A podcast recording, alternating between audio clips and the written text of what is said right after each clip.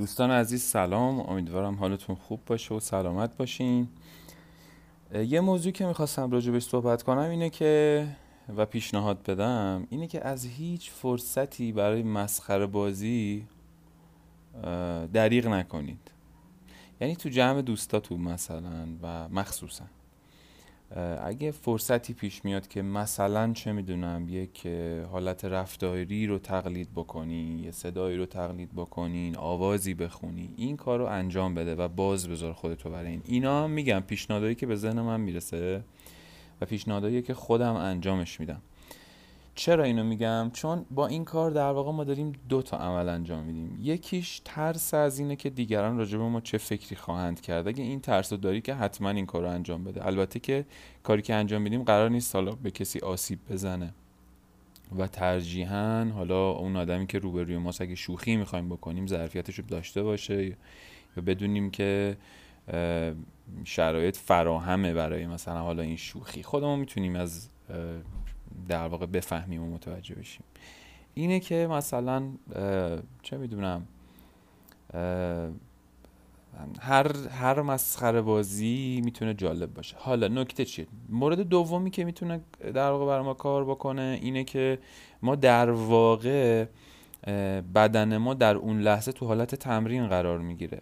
میدونین؟ یعنی مثلا اگه لهجه خاصی رو میخوایم یاد بگیریم، خب خیلی خوبه که ما مثلا تمرین بکنیم یه لهجه خاصی رو یاد بگیریم، ولی برای اینکه ذهن بهش در واقع خوش بگذره که بیشتر پا بده که این کار رو انجام بدین، مثلا میگم اگه دوستی دارید که اصفهانیه، مثلا من دارم دوست اصفهانی، من اون کارش خیلی سخته که کنار من لهجهش رو از یاد ببره، چون من انقدر شوخیای اصفهانی مثلا باهاش میکنم یا مثلا مجبورش میکنم اصفهانی حرف بزنه یا من باهاش با لهجه اصفهانی حرف میزنم که لهجهش میزنه بیرون. مثلا چی چی به کجاست یا دادا کجای. البته نمیخوام خیلی در واقع بخوام بگم که کافیه و مثلا همین اندازه کلیشه‌ای مثلا یه لهجه رو یاد گرفتن کفایت میکنه، قطعا منظورم این نیست، ولی همین که این کلیشه لهجه رو ما یاد بگیریم یه مرحله جلو هستیم، در واقع آشناییم با اون لحن. لهجه رو که یاد بگیریم به این شکل در واقع آشناییم با اون لحن، با اون کلیشه لهجه آشنا میشیم و همین در واقع یک شروعی میتونه باشه که ما بریم حالا زمانش که میرسه مثلا برای نقشی لهجه اصفهانی میخوان، حالا بسته به نوع کار بریم خودمون رو تو اون لهجه عمیق‌تر بکنیم. اینکه در واقع تک بعدی مثلا نباشه لهجه یا بشینه روی کاراکتر. بازم میگم بسته به پروژه، مثلا مدل خود من این شکلیه که لهجه رو انقدر به خورد خودم بدم که تا جایی که میشه دیگه، حالا هر چقدر آدم بیشتر بتونه تمرین کنه طبعا خروجیش بهتره، تا جایی که ممکنه انقدر لهجه به خورد اون کاراکتر بره که دیگه اصلا لهجه بولد نباشه. یعنی من منصوری که دارم اون نقش رو بازی میکنم هم اون لحظه اگه مثلا بزنن روشونم بگن واقعا حالت چطوره، بگم که مثلا بگن چه مرگته، کاراکتر منظورمه، دغدغه اون لحظه هم دغدغه اون کاراکتر باشه. یعنی اصلا دیگه به لحظه فکر نکنم. یعنی و بعد ما برسیم میرسیم کم کم به این هوش، که به این حالا نمیدونم اسمش چه هوشی میشه، هوش هیجانی میشه یا نه نمیدونم، یه هوشیه خلاصه که کمک میکنه ما ممکنه مثلا سر پلانیم و یه جاهای آچارکشی لازم داره مثلا لهجمون، مشاور لهجه اونجاست. حالا من خدا رو شکر گوش خوبی دارم، یعنی گوشم میشنوه، برای تقلید کردن گوش خوبی دارم، خیلی مشاور لهجه در در ثانیه میتونه به من کمک بکنه دم پلان حتی، یعنی ممکنه کار به اونجا برسه. ولی چون مثلا ممکنه یه وقتایی پیش میاد توی پروژه که فرصت خیلی کمه و مثلا به هر دلیلی فرصت این نیستش که مثلا شیش ماه زمان بدن که من در واقع طبق متد بتونم برم مثلا تحقیق بکنم تو محیط خودم رو قرار بدم، لهجه‌م رو آپدیت بکنم، این این امکان همیشه نیست و به قول یکی از دوستان شاید یه وقتایی تو باید خیلی در واقع فست حرکت کنی، فست فودی نه به معنی اینکه حالا کیفیت رو بیاری پایین، ولی سری خودتو برسونی. این شوخی کردنای توی جمع با لهجه ها، سعی کنی تقلید کنی، حتی آواز خوندن، اینها یک چون داره خوش میگذره، ذهن تو حالت خوشی درجه یادگیریش خیلی میره بالا. یعنی مثلا یکی از دوستای من، میگم حالا که زنگ بهش میزنم، معمولا با هم صحبت میکنیم، من همیشه بهش میگفتم زنگ که میزنی به این این اول گوشیو برمی‌داره میگه سلام کجای. یعنی همین کجای یه وقتایی میشه کد ورود به اون لهجه. مثلا کجای چیکار میکنی، مثلا همینجوری باهاش شوخی شوخی یهو میبینی مثلا میبریش روی مونولوگ شکسپیر مثلا، و مثلا چه می‌دونم میبریش رو مونولوگی که داری تمرینش میکنی، میبریش رو مثلا دیالوگایی که داری تمرین میکنی، یا مثلا تو خونه اگه روی صحنه خاصی داری تمرین میکنی یهو با لهجه سعی میکنی با لهجه اصفهانی ببینی چه جوری میشه، چه شکلی میشه. مثلا میگم حالا اصفهانی، حالا خود اصفهان درسته مثلا شهرهای کوچیک مختلف داره، هر کدومشون ممکنه مثلا اصطلاحات خاص خودشونو داشته باشن. این تو شروع اگه بخوایم به همه اینا فکر کنیم اصلا شروع نمی‌کنیم، ولی وقتی این شکلی بهش نگاه میکنیم شوخی شوخی شوخی، یعنی شوخی شوخی من لهجه اصفهانی رو یاد گرفتم تا حدودی، شوخی شوخی مثلا چه میدونم تا حدودی رشتی میتونم با با با گویش رشتی اگه اشتباه نکنم، در واقع یه به نوعی آره یه سری کلمه‌ها دارن که خب من اونا رو بلد نیستم، ولی در واقع با لهجه گیلکی اگه اشتباه نکنم، میدونی حالا همه این چیزایی که نمیدونم سوالاییه که میتونم برم الان تحقیق کنم بفهمم و میشه جزء تمرینات من در خانه، یعنی این کاری که باید بکنم. حالا منظورم اینه که بتونم فارسی رو با لهجه مثلا یه کسی که رشتیه، کسی که لاهیجانیه مثلا اجرا بکنم. که مثلا من سر یه پروژه‌ای بودم و توی اون پروژه یعنی کاری با این بخشش که چرا از قبل طراحی نمی‌کنن، ایران چرا اینجوریه، نمیدونم امریکا همه چی حساب کتاب داره و اینا ندارم. به هر حال شرایط پروژه این شکلی بود که دقیقاً شب فیلم برداری هنوز تصمیم نگرفته بودن که من با لهجه اجرا بکنم یا بدون لهجه فیلمنامه رو، یعنی اون صحنه رو، یعنی کاراکتر، ولی کاراکتری بود که هنوز راجبش تصمیم نگرفته بودن. دیگه رسیدیم و به من گفتن اینو با لهجه بگو، دیالوگو یه ذره با لهجه صحبت کن.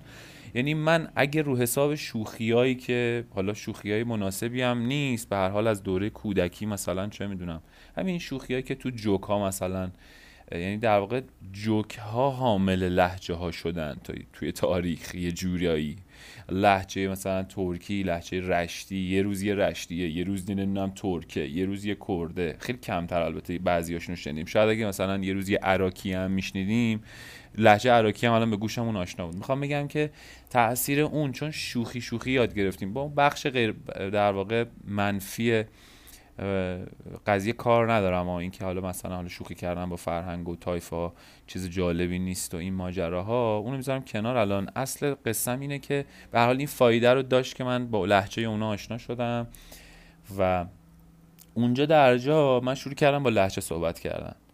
یعنی یه چیز کلی بود، یعنی من مطمئنم اگه یکی از بچه‌های مثلا شمال اونجا می بود، اگه مثلا یه کسی از همون حواشی رشت و اینا، شاید میگفتش که آره ولی نه داره ادا در میاره، شاید، مطمئنم نیستم. اینو چرا میگم؟ چون فرداش که رفتیم سر لوکیشن، در واقع برای من سه تا چهار تا وایس اومد، شب تا صبح من اون چهار تا وایس، چهار تا یه دقیقه بود، نان استاپ گذاشتم و گوش دادم. دیالوگام رو در واقع یه نفر با لهجه نیتیو اونجا اجرا کرده بود و برام فرستاده بود. خوشبختانه فردای اون روز همون آدم بود و هنوزم معلوم نبود که فردا با لهجه یا بدون لهجه. من ازشون خواهش کردم که اگه میشه اینو یه نفر بگه که من برای فردا آماده باشم. ما رفتیم هتل و بعد من شروع کردم تمرین کردن روی این، گفتم حالا برای فردا من آماده باشم، اگه نخواستنم که نخواستن دیگه بدون لهجه اجرا می‌کنم. خلاص رسیدیم، کارگردانا مشترک بودن، اون یکی کارگردان منو کشید کنار با هم یه ذره صحبت کنه، گفت با لهجه بدون لهجه بگو. دیالوگا رو گفتم، گوش داد، با لهجه گفتم، گوش داد، گفت با لهجه بگیریم، گفت اوکی با لهجه، گفتم آره. و رفتیم دیگه سر مثلا پلانم که بودیم، مشاور لهجه خوشبختانه تو گروه کارگردانی بود و مثل بنز، یعنی مثلا من فکر کنیم مثلا همه چی چیده شده، نور، دوربین، همه چی آماده است، من یه لحظه اومدم کنار، چشامو بستم و بهش گفتم بگو، بعد من تکرار میکردم بگو، میگفت من تکرار میکردم، میگفت من تکرار میکردم، گفتم اینه اینه اینه، هی جابجاش میکردم، گفت آره همینه برو. یه چیز دیگه ای هم که هست خوشبختانه، البته خب من دوره بازیگری گذروندم، با صدا و گفتار، با دستگاه گفتار آشنام تا حدود زیادی، به خاطر همین یعنی هم آشنام و هم ازش عبور کردم. قبل از اینکه حتی وارد کلاس‌های بازیگری بشم من با دستگاه گفتاریم تا حدودی تا با, با, با اون بخش تقلیدیش که مربوط به گوشم میشد، یعنی گوشم رو خیلی با گلوم ست کرده بودم و انگار یه جورایی بدون اینکه بدونم، من صرفاً برای اینکه توی مدرسه مخاطب داشته باشم و ایده رو بخندونم انگیزه شده بود که من تمرین کنم، یعنی بدون اینکه بدونم داشتم تمرین بازیگری میکردم در کودکی، در میگم نوجوانی.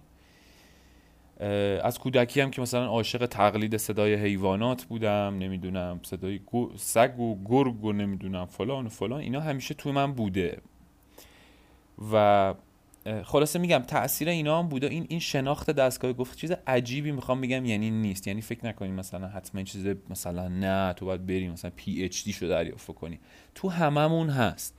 من خلاصه به خاطر این اینجوری قشنگ در واقع ریل تایم در لحظه اون گفت رفتیم گرفتیم و انقدر دیگه تکرار کردیم دیگه، از زور یه انگشت شست و اینجوری به نشانه این که ردیف و اوکی اوکی آورد بالا که من دیگه خیالم راحت شد. خیلی همون نقش رو دوست داشتم، متاسفانه یا خوشبختانه یا نمیدونم قسمت نبود که در واقع پروژه ادامه پیدا بکنه، ولی خب اون سکانس رو من دارم و توی صفحه‌ام گذاشتم و کسایی که حالا مال اونجا بودن شنیدن، هم اندازه بازی و اندازه ارائه لهجه و همه اینا رو کسایی که میگم نیتیو اونجا بودن از دوستانم بودن و بدون تعارف هم گفتن که در اومده لهجه و اینا، گفتم خدا رو شکر. حالا میخواستم بگم چی، اگه من الان بگم خب من فردا خیلی راجع به مصمم بودن صحبت کردم و اینها، که یه چیزی وقتی هست من بهم بر میخوره، مثلا بهم میگم بابا این این کاره نیست، این انگیزه میشه که من برم درش بیارم. یه وقت هست که مثلا چه میدونم چون چون چون پروسه یاد گرفتن لهجه من باید خودم رو توی یک وضعیتی قرار بدم که تحریک بشم برای انجام دادنش، یعنی ذهنم اجازه بده که من اون کار رو انجام بدم، وگرنه خیلی چوبلای چرخمون میذاره ذهنمونه دیگه. چی باعث میشه که من ده روز کار کنم بعد بیخیال شم، ده روز زبان، بیست روز زبان، یک مثلا یک ماه زبان کار کنم بعد بیخیال شم؟ دلیلش میتونه این باشه که مثلا میگم اگه من توی یک مجموعه‌ای باشم، توی کلاس درسی باشم برای آموزش زبان، مثال میزنم، باز من مدل چیزی که از خودم، شناختی که از خودم دارم و میگم، و ممکنه برای کسی دیگه اصلا اینجوری نباشه. من آدمی رو میشناسم که خودش نشسته تو خونه خیلی ریلکس، کول زبانو یاد گرفته و اصلا خیلی هم مسلطه و خیلی در واقع خودساخته، میتونم بگم کاراکتر خودساخته‌ایه. با خودم میگم وقتی اون تونسته منم میتونم، منتها حالا زیست من طوری بوده که یه ذره شاید سخته برام و این باعث میشه که مثلا نیاز داشته باشم یه ذره تو جمع باشم، شاید توجهی که تو جمع میتونم سمتم بیاد، تاییدی که مثلا میتونه سمتم بیاد، اینا شاید انگیزه میشه برام که بیشتر رشد کنم و بیشتر پیشرفت کنم. و ضمن اینکه به طور کلی کامیونیتی و اجتماع خیلی تأثیر میذاره و جنس کار ما هم یه جورایی این هست توش، میدونین مدل بازیگری و اینها. مثلا میگم انگیزه ای من برای اینکه مسخره بازی در بیارم تو دوران مدرسه این بود که بچه‌ها میخندیدن، یعنی من واقعا عشق میکردم، یعنی اصلا نمیتونم چجور... بهتون چجوری بگم که وقتی من یه کار، من اصلا خودم رو توی موقعیت‌های عجیبی میذاشتم که تا اخراج میرفتم و اون لحظه که مثلا مدیر و ناظم مثلا به عصبانی ترین شکل ممکن جلوی من وایسادن، خیلی فیلم عجیبیه، صحنه دراماتیکیه فکر میکنم، داره داد میزنه مثلا با عصبانیت من تنبیه میکنه و حتی شیلنگ خوردم از معلم ولی باورتون نمیشه که انقدری که من اون لحظه اصلا اونجا نبودم، اونا داشتن منو تنبیه میکردن، من توی کلاس بودم و پی او وی خودم رو میدیدم که بچه ها دارن روده بر شدن از خنده. یکی جلو دراز کشیده بود، یعنی من اونو هیچ وقت یادم نمیره، اسمش یادم نیست، یعنی بعد از اون کاری که من کردم دراز کشیده بود عملا جلو از خنده، قش قش میخندید که وای مثلا این فلان.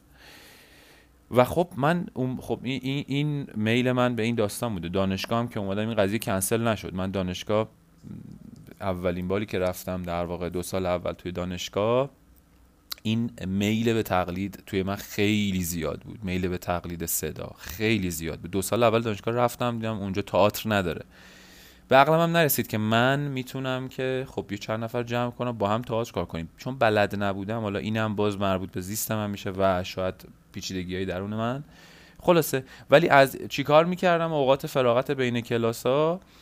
دوستای خودم، همون جمع خودمون، اون حلقه مرکزی که گنگمون اصطلاحاً، اونا رو جمع میکردم تو کلاس و اونا اصلا از من میگفتن منصور مثلا ادای فلانیو در بیار، ادای فلانیو در بیار، مثلا هی اداشو در میآوردن.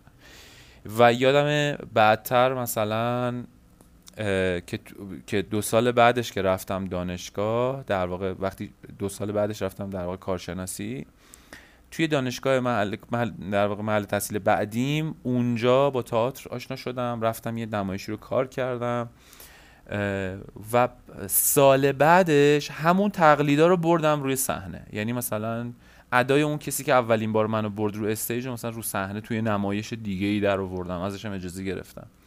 یه بعد خلاصه توی این تقلیده بودم. یعنی یعنی در واقع سیستم مشاهده، ثبت، بازآفرینی، این فرمول رو من از آقای دهکردی سر کلاساشون یاد گرفتم.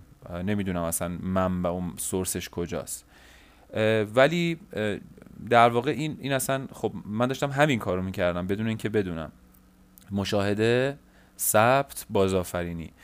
دوره کلاسای آقای سمندریان خیلی از بچه‌ها شوخی که می‌کردن راجع به من این بود که میگفتن که مثلا آخه من میگم خیلی من با اشتیاق سر کلاسا بودم، خیلی بچه‌ها مسخره من می‌کردن، میگفتن که مثلا چه می‌دونم یه نفر سرش درد می‌گرفت، من اول به جای اینکه برم مثلا میگم چطوری خوبی، چی کار میشه برات کرد، من میگفتم ثبتش کن.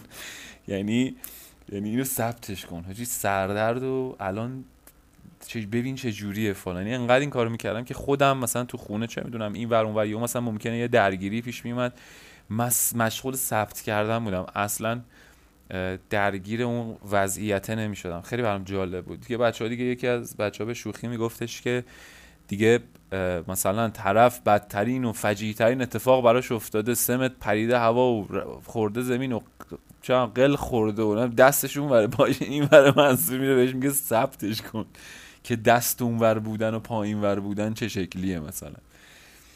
و خلاصه میدونید یعنی همین، حتی این شوخی که با این چیز شد، با این ماجرا شد، باعث شد من یه نمایشنامه رو بازنویسی کردم، پزشک نازنین نیل سایمون، و صحنه تست بازیگری رو تحت عنوان ویکتور پسر چردیاکوف، یه نمایشنامه کوتاه کمدی شد که من دیگه تمام شوخیام رو حتی با نکته‌های استادا ریختم توی اون. و جالبه بگم اینو اینو میگم چون اینجا هم داره ثبت میشه، هم میتونه الهام بخش بقیه باشه، همین که خودم بعدم گوش بدم میتونه برای خودم جالب باشه. اون موقع پلاتو نبود، ما میرفتیم تو پارک و این ماجراها، و جالبه پلاتو نبود ولی ما فکر میکردیم پلاتو چه جای عجیبیه، وای خدا پلاتو نیست، یه چیزی کمه. ولی یادمه مثلا با یکی از دوستام که اون موقع با هم کار میکردیم، توی مسجد انقلاب، تو مسجد میدون انقلاب در واقع، اونجا ما میرفتیم اونجا و توی مسجد مثلا من نشستم بازنویسی رو انجام دادم و و فکر کنم هفته بعدش نشد، هفته بعدش اجرا رفتیم تو سم... تو کلاس سمندریان. و یادتون باشه گفتم گفتم سر کلاس من کلا کار کمدی رو گذاشتم کنار.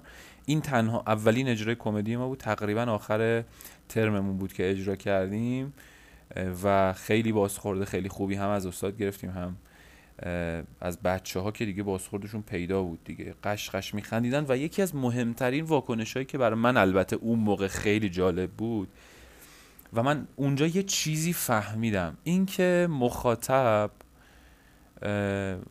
مثلا کاراکتر من توی موقعیت خیلی آخی بود، یعنی م... تو موقعیتی بود که مثلا دیگه با تو رو خود به این بچه انقدر گیر ندین دیگه، که من مثلا چون یه نعی میشنوم از کارگردان تو اون مرحله تست و یه حالی میشم که مخاطب یهو صدا صدا شنیدم از تو مخاطب که آخی. اون نقطه نقطه باورپذیری بود برای من، که یعنی من تونستم اینو به باور برسونم که تو لحظه همزاد پنداری بکنه، حالا یا هر اصطلاح دیگه که درست تره و سمپات بشه یا هر چیزی، و باور کرد. اون لحظه من یه چیزی برام داشت و دیدم آها چه بامزه. خیلی چیز خیلی خیلی از این نکته ها رو اصلا جالب شنیدنش، ولی توی دل کار، تو صحنه، تو مواجهه با مخاطب ما میتونیم بفهمیم. ببین کلن حالا یه،, یه چیز دیگه الان اومد تو ذهنم، هم به درد خودم میخوره، عمل کردن رو مثلا میشه راجع به این مثال میخواد به تو ذهنم، مثل این که مثلا راجع به شنا کردن میشه خیلی ساعتها حرف زد، مثلا یه ناجی بیاد اینجا مثلا بگی که اینه اینه اینه این وضعیت این وضعیت این وضعیت. یکی هم ممکن دستتو بگیره پرتت کنه تو آب. اینجا ما بشه اینجا تو این فضا این امکانو نداریم. اینجا تو این فضا من یه سری تجربه ها رو میگم که ممکنه به درد بقیه بخوره، یه سری واکاویا و به درد خودم بیشتر میخوره که من دوباره بتونم و انگیزه انگیزه رو برای خودم پیدا کنم که بلندشم دوباره تمریناتمو انجام بدم، و این به من کمک کنه که من چه میدونم پس فردا چهار تا کارم که کردم شناخته شده هم، در واقع شناخته هم که شدم و فلان و فلان و فلان، همچنان بتونم تمریناتم رو داشته باشم. حالا این این این یه چیزیه که بر خودم میبینم، حالا تا چه حد بتونم موفق باشم یا نباشم اون نمیدونم. اینه که خیلی خیلی خیلی خوبه که یک جمعی وجود داشته باشه، یعنی در کنار این کارگاه خانگی که میشه یه سری تمرینا رو انجام داد، یه جمعی هم وجود داشته باشه که تو بری باهاشو شروع کنی تمرین کردن. مثل اینه که بیاییم مثلا راجع به نترسیدن از تاریکی حرف بزنیم، بیهو که برق میره سکته میکنی. حالا اونی که از تاریکی میترسه یا من سابقی که از تاریکی میترسیدم، من پنجره خونه رو باز نمیکردم که نکنه گفتم پنجره رو باز کنم الان از بیرون یه نفر مثلا با چوب بیسبال میذاره تو وسط پیشونیم مثلا، بعد کسی نبود اونجا بزن روشونه من، بگه اولا که چوب بیسبال اینجا چی کار میکنه، بعد دو این که چرا مثلا باید یکی الان به تو آسیب بزنه، چی تو سرته، تأثیر فیلم ها، ترس های دیگه‌ای که شکل عوض میکنن، همه این. حالا خب من باید برم تو تاریکی که تا ترسم بریزه دیگه، باید بزنم تو دل تاریکی. حالا من برادرزادای کوچولویی دارم که مثلا بعضی وقتا اتفاقا میبرمشون تو تاریکی و باهاشون حرف میزنم که احساس امنیت رو تو تاریکی هم داشته باشن، یعنی منظورم اینه که میبرمشون تو تاریکی مثلا باهاش پله‌ها میرم بالا میرم پشت بوم بدون اینکه یک کلمه حرف بزنم، بدون اینکه احساس ترس بهش بدم، چون از بچگی بهم گفتن وای لولو هست من تاریکی فلانه و شرطی شدیم دیگه. خب اینو از این نظر میگم که بودن تو محیط، صحبت کردن راجبش خیلی خوبه، ولی بودن و انجام دادن توی اون محیط یه چیز دیگه است. من یه سه سالی توی دانشگاه محل تحصیلم مربی تئاتر بودم، با بچه‌ها کار کردم و اینها. توی اون سه سال خیلی تجربه‌های خوبی کردیم با هم، یعنی آزمایشگاه بود در واقع، و تو اون آزمایشگاه خیلی وقتا من نمیدونستم قراره چیکار بکنیم، میرفتیم و اونجا شکل میگرفت. و این از کجا هست توی من؟ قبلترش سال نود و دو یه نمایش فیزیکدان‌ها رو داشتیم تمرین می‌کردیم و اون موقع واقعاً من خب تجربه‌ام خیلی کم بود، تجربه مثلا مدیریت آدم‌ها رو نداشتم بلا تکلیفی و و و ولی با همه اینا یادمه یه, یه روزایی بود که مثلا به هر حال تمرین افتاده بود روی وضعیت اصطلاحاً فرسایشی، خیلی بلند مدت بود داشتیم هفتگی تمرین می‌کردیم و اینا. بعد بچه‌ها یه سری ریزش کردن، یه سری رفتن، یه سری اضافه شدن و بعد من مجبور انگار انگار که اسلحه سر پیشونی من گذاشتن که آقا باید این کارو انجام بدی. و بعد من مثلا اینجوری بودم که خب امروز مثلا یهو یکی از بچه‌ها پنج دقیقه قبل اینکه تمرین شروع شه میگه من نمیام، من اون لحظه ناراحت نمیشدم، میگفتم اوکی این نمیاد، کیا هستیم، اینی مینی مینیم، اوکی چیکار میشه کرد، یه تمرین میساختم. من نمیدونم یعنی آموزه ای رو رعایت نمی کردم اون موقع، یادم اصلا کتابای این مدلی اصلا انگیزشی منگیزشی هیچ چی یادم نیست، فقط من میدونم اشتیاق داشتم، فقط میدونم که انگار یه لحظه اینجوری بودم که من میدونم میشه یه تمرینی در میاد و تمرین تمرین مفیدی میشد، بعضا تبدیل به پرفورمنس میشد، بعضا تبدیل به یک اجرا میشد، اصلا نیاز بود یه مخاطب اونو ببینه، بعضا یه سری تجربه های عجیب روان درمانی میشد و بعد من بدون آگاهی داشتم این کارو میکردم، یعنی ناخودآگاه بود، من فقط میخواستم که اونجا یه اتفاق بیفته و یادم نمیره مثلا یه, یه چیزای ایده های عجیبی میومد و تبدیل به تمرین میشد و تبدیل به اجرا میشد که بچه ها بعدش مثلا یه یک ساعت میرفتیم مونتراک که فکر کنیم اینکه چه اتفاق جالبی بود، چقدر چقدر تاچ شدن بچه ها توی اون مثلا تمرین، توی اون اتفاق. و میگم به خاطر اون تجربه قبل اینجا توی دانشگاه من هم در واقع همون مدل بود تقریبا و هر تمرینی که یاد گرفته بودم سعی می‌کردم تکرار کنم با بچه‌ها یا تمرینات جدیدتر بسازیم توی فضا یا هر چیزی که اصلا یاد می‌گرفتم تبدیل می‌شد به یعنی شکل عوض می‌کرد و میومد تو تمریناتمون.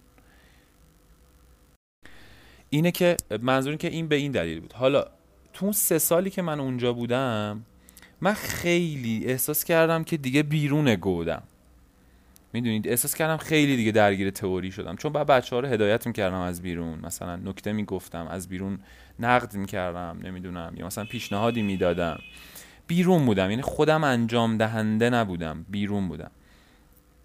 اینه که این هم یکی از انگیزه‌های من بود که من در واقع خداحافظی کنم با اون فضا و بچه‌ها رو بسپرم به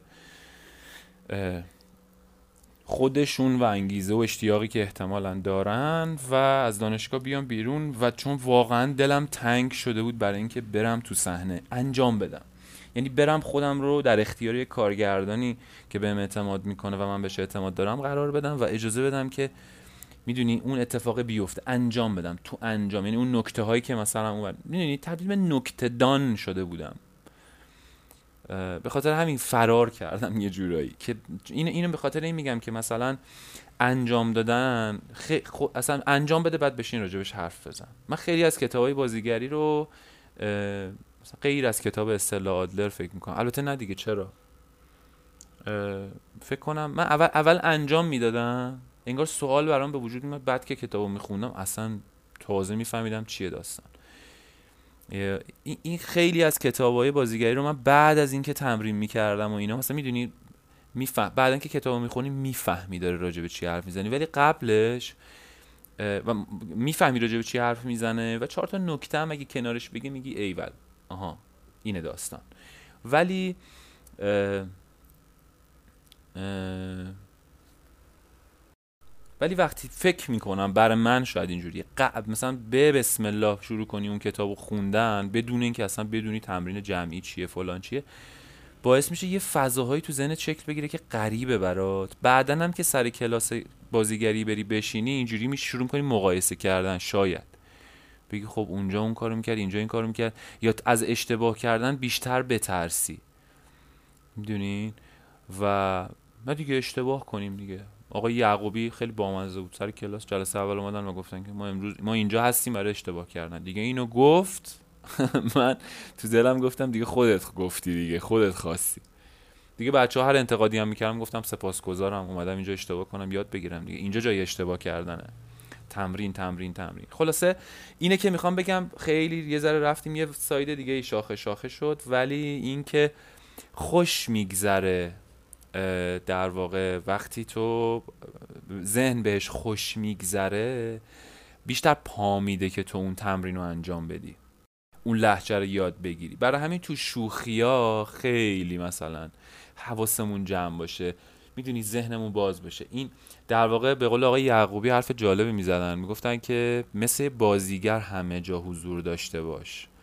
سورس این نکته نمیدونم کجاست، ولی خب خیلی نکته منطقیه دیگه، یعنی باز کن کانالاتو، باز کن، چون تو روزمره میری تو پارک قدم بزنی دو نفر در اونجا شوخی میکنن، ممکن چهار نفر، یکی از یکی عصبانی باشه، نمیدونم فلان فلان، وضعیت‌ها رو ببینی، اجازه بدی ببینی، مشاهده کنی، ثبت کنی، بعدن شاید یه جایی بازآفرینی کنی. و هزاران چیز این مدلی. ولی این این به ذهنم رسید اینو بگم که از هیچ فرصتی برای مسخره بازی واقعا دریغ نکنید.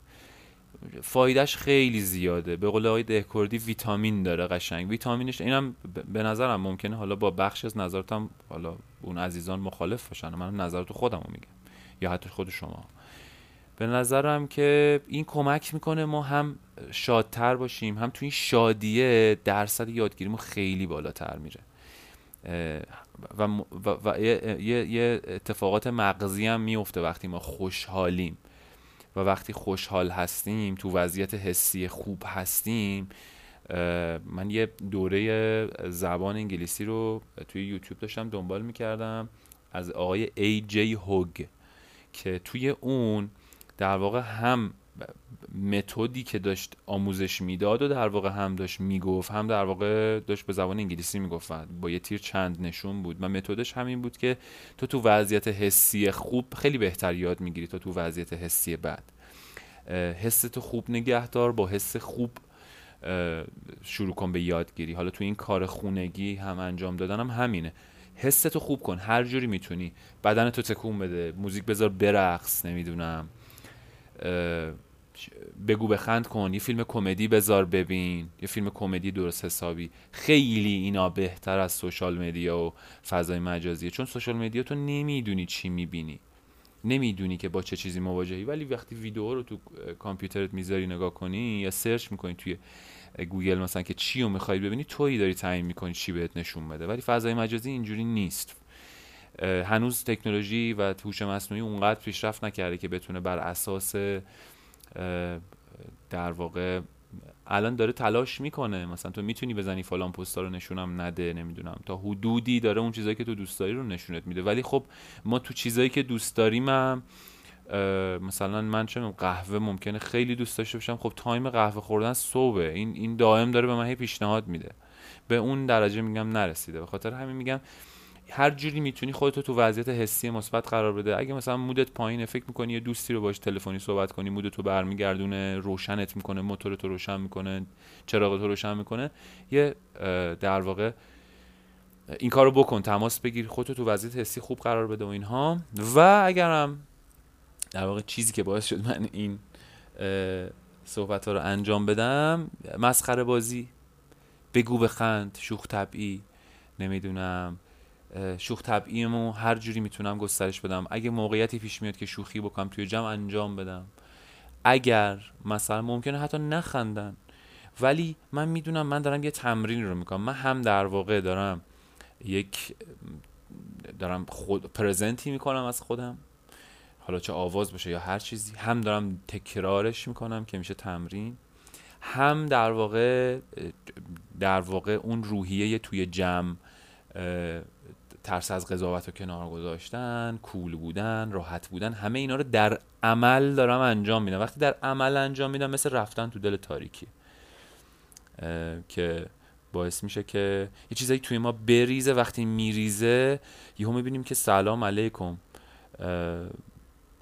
چقدر سبکتر شدم، معلومه که یه وزنه‌ای بوده روی من، کلی وزنه بهمون وصله، بی خودی، الکی، خیلی الکی، شرطی شدیم و مثلا یهو تعصباتی داریم الکی. خود من هر روز دارم سعی میکنم خودمو بشناسم، بشکونم توی خودم این تعصباتو، خورد کنم. من مسئولم، یعنی من فکر میکنم که وقتی اینو متوجه شدم باید این کارو بکنم، وگرنه فرمونم میفته دست اون وزنه ها و اون وزنه ها اجازه نمیدن ما بپریم، اجازه نمیدن پرواز کنیم. خیلی نکته جالبیه که بگم، منظورم از پرواز، پروازه در واقع، مثلا بی قید و بندی نیست، نمیدونم، تو خروج از ناحیه امن رو دارم میگم، از کامفورت زون بیرون اومدن به معنی دریدن حریم بقیه نیست، به معنی این نیستش که حریم نداشته باشم هم نیست، حریم خودتو داری. اصلا تو قص... اینا اینا یه سری نکات لب مرزیه که خیلی مهمه که مثلا دوچار سوء تفاهم نشیم راجبش. اگه میگم مسخره بازی، منظورم اینه که اگه راه میدی شوخی رو توی جمع کنی، انجام بده، یه چیزی توت میریزه. بعد ضمن این که ما بازیگریم، اینا به ما کمک میکنه کوچولو کوچولو اعتماد به نفسمون بالا بره، چون تو هر پروژه‌ای، تو همه پروژه ها ما نمیتونیم تعیین کنیم آدما اونجوری باشن که ما میپسندیم، آدما فضا رو اونجوری که ما دوست داریم امن بکنن برای ما، نمیشه، اصلا شدنی نیست واقعا. بیرون رو نمیشه کنترل کرد، ما در بهترین حالت روی خودمون کنترل داریم. این هم چیزیه که من یاد گرفتم و سعی میکنم که با تمرین کردن هی خودم رو تو این موقعیت قرار بدم که بتونم آزادتر، بند بکسل باش آزاده پسر، این بند رو باز کنم، بندهامو باز کنم، بندایی که الکی با... یعنی بندای ترسه، میدونی، ترس از اشتباه کردن، ترس از اشتباه بودن، نمیدونم، ترس از قضاوت شدن، میدونین. خب من که به هر حال باید خودم رو یه جا ارائه بدم، نمیتونم تا کی میخوام خودم رو قایم کنم، میدونید. یه چیز، یکی از ترمزها، شاید یکی از به قول آقای عباسمنش ترمزهایی که توی ماها ممکنه باشه، در واقع مقاومت‌های درونی ما میشن ترمزها. یکی از ترمزهایی که میتونه باشه، مثلا ما میگیم چرا اتفاقی برامون نمیفته، بعد ببینیم که نه، عمیقاً یه باورایی توی ماست و اون، یا یه ترس‌هایی توی ماست که ما رو اونا کار نکردیم، اون ترس‌ها رو بر روش کار بکنیم. مثلا من از بودن توی جمع مثلا خجالت میکشم، یا مثلا چه میدونم ترس دارم از اینکه توی جمعی مثلا نظرمو بگم. اوکی، اشکال نداره، حالا خودشون اینا خودم دوچارش بودم متوجهش میشم، اما مثلا نباید خودمو سرزنش کنم که ای بابا مثلا چرا من اینجوریم. نه، اشکال نداره، بپذیر که این مدلی هستی و بعد براش راهکار پیدا کن، براش راهکار پیدا کن. من آدمایی که دنبالشون میکنم و به شما معرفی کردم، شما هر کسی رو که فکر میکنین بهتون میتونه کمک بکنه، نتیجهشو بسنجین، ببینین که بهتون داره کمک میکنه، کمک کرد، اگه کمک کرد ادامهش بدین، برید پیدا کنین. این مهم، اینه که ما این بنده رو باز کنیم، به یه رهایی ذهنی برسیم که بتونیم، و بعد کم کم به یک هوشی برسیم برای ارتباط برقرار کردن با آدما، به هوشی برسیم برای ارتباط برقرار کردن با همکارها، برای پیدا کردن این که کجا زمان گفتن چه چیزیه، کجا زمان گفتن چه چیزی نیست.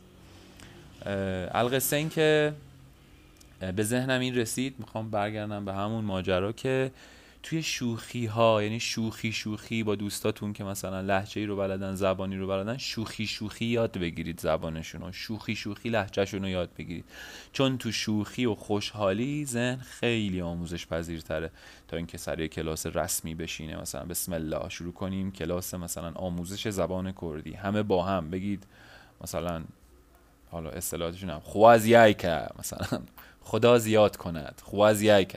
در صورتی که نه، وقتی یک کسی رو میبینی، یک یک مثل من مثلا، همین شاید واقعا از کردی همین اندازه یه ذره اینور اونور بدونم، یا مثلا یه دوستی داشتم، خب دوست کرد بود، با اون هر از گاهی اون صحبت میکرد گوش میدادم، خیلی سخت‌تره البته، ولی به نظر من این کارو بکنیم، یه اصطلاحی رو میگی، بعد اون مثلا طرف که مثلا زبانش کردیه یهو لبخند میزنه و میگه اه چه با مزه بلدی اینا، بعد مثلا چون چهار تا کلمه هم از اون یاد میگیری. بستگی به خودمون داره واقعا، میدونی. ولی این که میگم شوخی کنیم، اینها با رعایت این حریمه و این ماجرا، ولی ولی ذهن گول میزنه، میگه که نه، شوخی من نمیکنم به خاطر اینکه ممکنه کسی رو ناراحت کنم، شوخی نکردم اینجا به خاطر اینکه حریم خیلی مهمه.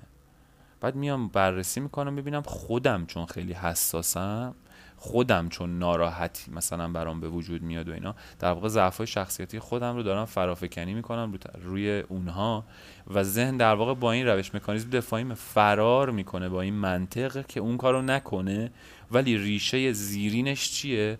اینه که میترسه، میترسه قضاوتش کنه. راه چیه؟ بخوایم جواب به همون داده میشه، با سوال باشیم به جواب میرسیم، بی سوال باشیم به هیچ جوابی نمیرسیم، هیچ جواب قطعی هم برای هیچ چیزی شاید واقعا وجود نداره، یعنی ما خودمون میتونیم پیدا کنیم جواب چیه، ولی باید با سوال باشیم. سوال نداشته باشیم مثل افسرده این برنامه در دیوار باید نمیکنیم، ولی سوال وقتی پیدا میکنیم دیوونه میشیم، مشتاق میشیم. آب کم جو، تشنگی آور به دست، تا بجوشد آب از بالا و پس. مشتاق بشو، تشنه بشو، معلم سر راهت قرار میگیره، نکته که لازم داری بهت گفته میشه، درستو بگیری معلم ناپدید میشه چون دیگه درستو گرفتی، نیازی بهش نداری. این این این خودشناسیه خیلی مهمه. یعنی میخوام بگم تو دل همین چیز مز، همون جمله اول دو دقیقه اول که میگم مسخره بازی از هیچ فرصتی برای مسخره بازی دریغ نکنین، تو دل این بود و هست. خیلی مهمه دیگه.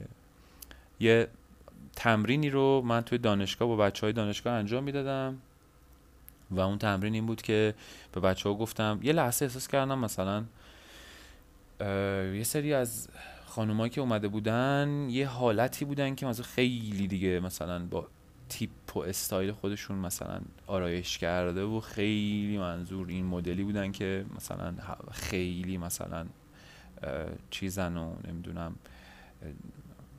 استایل خوب اومدن و منظور دیگه به خودشون رسیدن و اومدن سر کلاس و اینها.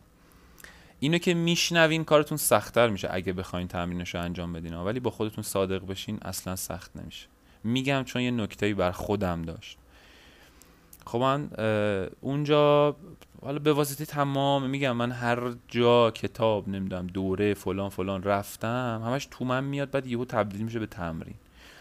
بعد به بچه‌ها گفتم همه برین رو استیج، همه رفتن رو استیج و گفتم که ریختتون رو به هم، یعنی قیافتون رو به بدترین شکل ممکن در بیارید، اون چیزی که از نظرتون خیلی زشته.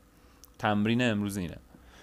بعد یه سری واقعا نمیتونستن انجام بدن، یه سری خیلی خوشگل زشت میشدن. گفتم زشت ترین حالت ممکن، اصلا تمرینمون اینه که الان زشت باشیم، درگیر خوشگلی پس نمیتونی باشی. نمیخواد خوشگلم زشت بشی مثلا با فرم خوب، نه، دکمه رو بزن و زشت شو، زشت شو. بعد خلاصه میشه تصور کرد یه سری غر میزدن، شروع میکردن هم نگار دیدن، میخندیدن. یه ذره مسخره بازیشون که تموم شد یکم فهمیدن تمرین جدیه، اینو انجام دادم و گفتم حالا فرم بدنتون رو هم به مسخره ترین شکل ممکن در بیارید، به, به احمقانه ترین شکل ممکن در بیارید، یعنی یعنی دفرمه کنید، فرمشو به هم بریزید، کج و کوله، هر جوری که در لحظه به هم بریزید، اون چیزی که فکر میکنید خیلی دیگه ضایع است. خلاصه بازم دوباره خنده و فلان و این داستانا. بعد شروع کردن، بعد بهشون گفتم شروع کنین راه برید مثلا توی استیج، از کنار هم رد میشدن، فرم راه رفتنشون عوض شده بود، همه اینا واسه خنده و فلان. بعد دیگه بهشون گفتم که از اینور دانشگاه فرمتی داشت، از سمت چپ گفتم برید و از اون سمت برگردید، راه داشت دو تا در آمفی‌تئاتر. گفتم میرید تو حیاط پشتی دانشگاه، از توی حیاط برمیگردید، از اینور میایید تو آمفی‌تئاتر. این تمرین امروزمونه. و یکی از ب... ب... دیگه قور و تو رو خدا نه و این نه آخه نمیشه و خواهش میکنم الان نه و همه اینا، یعنی یعنی اصلا کسایی که فکر میکردن در آرام ترین وضعیت ممکن هستن، من با یه تقاضای من اصلا یهو زیر و زبر شدن. اینا خدا رو شکر میکنم داره یادم میاد، چون داره به خودم یه تلنگری میزنه که تمرین امروزتو پیدا کن، تمرینی که مشابه همین تمرینه و آخه تو در میاد، آخه الان نه تو چیه منصور، اونو پیدا کن. شکر. یکی از بچه ها اینا, اینا که داشتن قور میزدن برن نرن با سر، یعنی اصلا اصلا ریتم ها عوض شد، یه سری متمد چیز شدن وایسادن، یه سری خیلی کند حرکت کردن که تو رو خدا داره راست میگه، شاید تا دم در بریم بی خیال شه.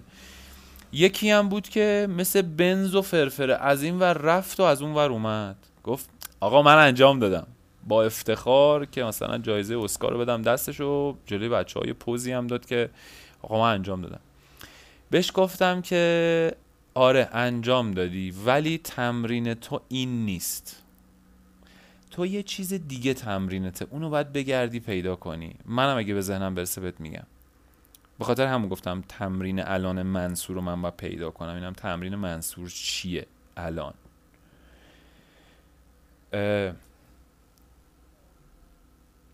و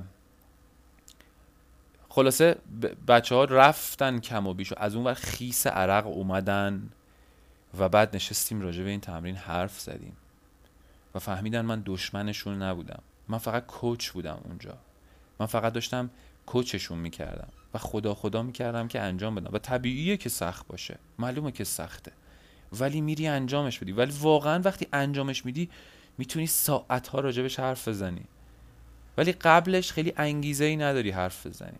میگی آره ایده بدی نیست و بعد یه تماس تلفنت بگیرن کلا یادت میره، یه پست تو اینستاگرام ببینی کلا یادت میره اصلا موضوع صحبت چی بود، ولی وقتی انجامش بدی میره تو تنت، میگی آ من واقعا این کارو کردم. بعد با خود میگی ای پس من نگران چی بودم، چرا رفتم اومدم نمردم، فکر میکردم قبلش برم حتما میمیرم، چرا نمردم. توی مؤسسه‌ای به اینا میگفتن استرچ، به این تمرینا استرچ هایی بود که من خودم هم یکیشون رو انجام داده بودم و میشه ساخت، میتونی بسازی. یه لباس عجیب غریب بپوش برو بیرون، امروز با یه لباس عجیب برو بیرون. و حالا یه لباسی که مثلا مزاحمت برات ایجاد نکنه کسی و دردسر هم برات ایجاد نکنه، متناسب با در واقع به هر حال مدلی که توشیم دیگه. من چون چون نمیخوام بریم تو حاشیه، اصلو میخوام چیز کنیم. هر چیزی، یعنی فارغ از مسائل مثلا میگم اختلاف نظرهای نمیدونم سیاسی و عقیده‌ای و اینا، فارغ از اینا به عنوان بازیگر مثلا یک یک تایپ یک تایپ استایلتو کلا عوض کن، عجیب برو، مثلا چه میدونم کفش پاره بپوش برو یا خیلی خوش تیپ برو. یا اگه خوش تیپ بودن خیلی سخته، بودن تو بچهای دانشگاه کسی بود که با کت شلوار میگم اصلا نمیتونم بیام دانشگاه، اصلا باورتون نمیشه چقدر من با این صحبت کردم که باید بیای، گفت نمیتونم، گفت آخه کت شلوار برقی برقی، گفتم همون برقی برقی رو باید بپوشی و بیای، باید بیای. اون تمرینت رو پیدا کن، هر وقت این تمرین برات راحت شد دیگه نباید انجامش بدی، برو تمرین دیگه انجام بده. ولی بعد از مدتی چون ما دوباره عادت میکنیم و برمیگردیم اون اون اون شرطی شدگی‌های ذهنمون خیلی قویه دیگه، باید پیدا کنیم باید پیدا کنیم این چیزا رو. مثلا یکی از چیزایی که من سختم بود و انجام دادم همین اخیراً، مثلا همین الان که دارم فایل ضبط میکنم، من یه دوره کتاب میخوندم، کتاب مثلا کتابی که دوست داشتم و صوتی میکردم که بعدن گوش بدم خودم برای خودم، در واقع به مجوز نداد نویسندش، من برای خودم ضبط میکردم و گوش میدادم. بعد من همیشه برادرم که مثلا حالا میومد وارد اتاق میشد که مثلا چم کیفشو برداره یا مثلا لباسشو برداره و بره، همیشه استاپ میکردم، متوقف میکردم. یه روز اومد ناغافل اومد تو، یه مکسی افتاد تو حرف زدن من و بعد من ادامه دادم ادامه دادم به خوندن اون کتاب با صدای بلند. گفتم نمیمیرم که، از چی میترسم؟ میترسم مسخرم کنه؟ خب بکنه. مگه من از راهی که میرم مطمئن نیستم؟ مگه من از کتابی که میخونم مطمئن نیستم که نگران مسخره شدن از طرف از طرف اونم؟ و ضمن این که اتفاقا از چرا اینجوری نگاه نمیکنم که یه بار داشتم یه فایلی گوش میدادم اومد و قطع کردم، گوشی قطع می‌کنه، شاید ما هم دلمون بخواد گوش بدیم، دیدم چه جالب پلی کردم. بعد آخه تو ذهنم اینجوری بود که آخه دلم نمیخواد مثلا وارد بحثی بشیم و مثلا انگار مثلا دهنکجی بکنه به راهی که من انتخاب کردم و مسخره بکنه و بگه فایده نداره. و خب خوبه که من تا زمانی که رو خودم قرص نشدم، اعتماد به نفسم و خود باوریم قوی نشده، تو این میدونای مین قرار نگیرم که آسیبم نبینم، این خیلی خوبه. ولی قصه این نبود دیگه، قصه این بود که من ترس داشتم که بلس از زنم پرید. خوبه که در واقع تو میدون می ندیم، ولی از یه جایی به بعد دیگه کم کم ما باید بریم تو اجتماع، نمیتونیم مثلا تو گوشه خودمون تو خلوت خودمون بمونیم به هوای این که مثلا آسیب نبینیم، نه باید بریم بیرون، مهارت اینو پیدا کنیم که با یه هوشی بتونیم با خود باوریمون کاری که فکر می‌کنیم درسته رو انجام بده، آروم آروم نگران قضاوت بقیه نباشیم، نه اینکه خودمون رو در معرض دید بقیه قرار ندیم که قضاوت نشیم و اسم اونو بذاریم آرامش، اسم اونو بذاریم مثلا ریلکس بودن. نه، فیلم سازی فیلم بساز. ممکنه یه سم یه ده مسخرت کنن، ممکنه مسخرت کنن. من یه دوره اینستاگرام مثلا تا حالا عکس از خودم سلفی نذاشته بودم، به عنوان تمرین یه ویدیو از خودم گرفتم سلفی و گذاشتم تو اینستاگرام و اینجوری بودم که اصلا اصلا انگار انگار کل کل تنم داشت عرق می‌کرد که وای نکنه بگم فلان، نکنه بگم این چقدر خودشیفته است، نکنه بگم این چقدر فکر کرده کی از خودش عکس می‌ذاره، نکنه نکنه نکنه نکنه اینا چیه بابا، اینا همه همه وزناست. دارم هنوز خودم. میخوام بگم ما به عنوان بازیگر میخوام بچسبونمش به بازیگری که یعنی ما ورای این بازیگریه کلی نکته هست، چون بازیگر یعنی انسان، یکی انسانه، حتی اگه بخواد نقش حیوانو بازی کنه. و انسان پر از پیچیدگیه، انسان پر از این ترساست. همه این چیزها رو وقتی پیدا میکنی، اون وقت وقتی یه کاراکتر رو میخوای بخونی با خودت میگی که او این از چی میترسه. حتی اگه یه کاراکتر کلیشه‌ای باشه، تو طراحیت بهش فکر میکنی این از چی میترسه. میدونی یه کد بگیری دیگه متوجه میشی که حتی ممکنه تو رسیده باشی به نقطه‌ای که مثلا دیگه از چیزی نمیترسی، حالا یا خیلی خوب خودت کار کردی، استرست کمتره. ولی وقتی مثلا کاراکتری رو میخونی که نوشته دانشجوی سال اوله و کنفرانس داره و استرس داره، میفهمی استرس داره یعنی چی، چون به این موضوع فکر کردی، چون تو موقعیتش قرار گرفتی. و همه اینا میگم چیز دیگه خیلی فایده داره، یعنی این خودشناسیه، همش همش خودشناسیه. و اصلا فکر نمی کردم اینقدر حرف تو حرف بیاد. خیلی دوست دارم که بتونم منسجم موضوعی صحبت بکنم، ولی نمیخوام سختش کنم. فعلا همین جوری به بهانه‌ای که به دلم میفته بیام یه چیزی بگم میام میگم. اگه هر جایی هم بره اجازه میدم بره. و باز این این رو به معنی این نذارید که من مثلا خیلی برام مثلا اهمیت نداره اینا، چون چون فکر میکنم مثلا میدونین برام چه شکلیه. اصلا قصد این که دوستی گفت پادکستش کن و بعد من به خودم گفتم آره چرا که نه و انجامش دادم، برام این شکلیه که انگار یه نفر با یه نفر همصحبتم و با اون همصحبت چه جوری حرف میزنم، همون شکلی حرف حرف میاره. فقط حالا اینجا شکلش اینجوریه که خب طرف مقابل که شمایی هستین که دارین میشنوین و من صداتون رو نمیشنوم. اگه صداتون رو بشنوم مسیر صحبت یه سمت دیگه هم میره. ممکنه جایی برای شما سوال باشه که من مثلا ازش پریدم و رفتم، ما دوست داشتین بدونین که اونجا مثلا چه تجربه چی شد چی نشد. خب من اینو امکانشو ندارم بشنوم، مگه اینکه مثلا این زیر برام نوشته بشه یا دوستاییم که مثلا منو میشناسن برام جداگونه وایس بفرستن. اگه وایساشونم در واقع مناسب باشه یا خودشون راضی باشن، میتونم حتی اون وایس ها رو ادیت کنم بذارم لابلای همین فایلا. و همین، مراقب خودتون باشین. سپاس از اینکه اینجا هستین و میشنوین و شکر برای این امکانی که به وجود اومده و خدا رو شکر بابت تکنولوژی.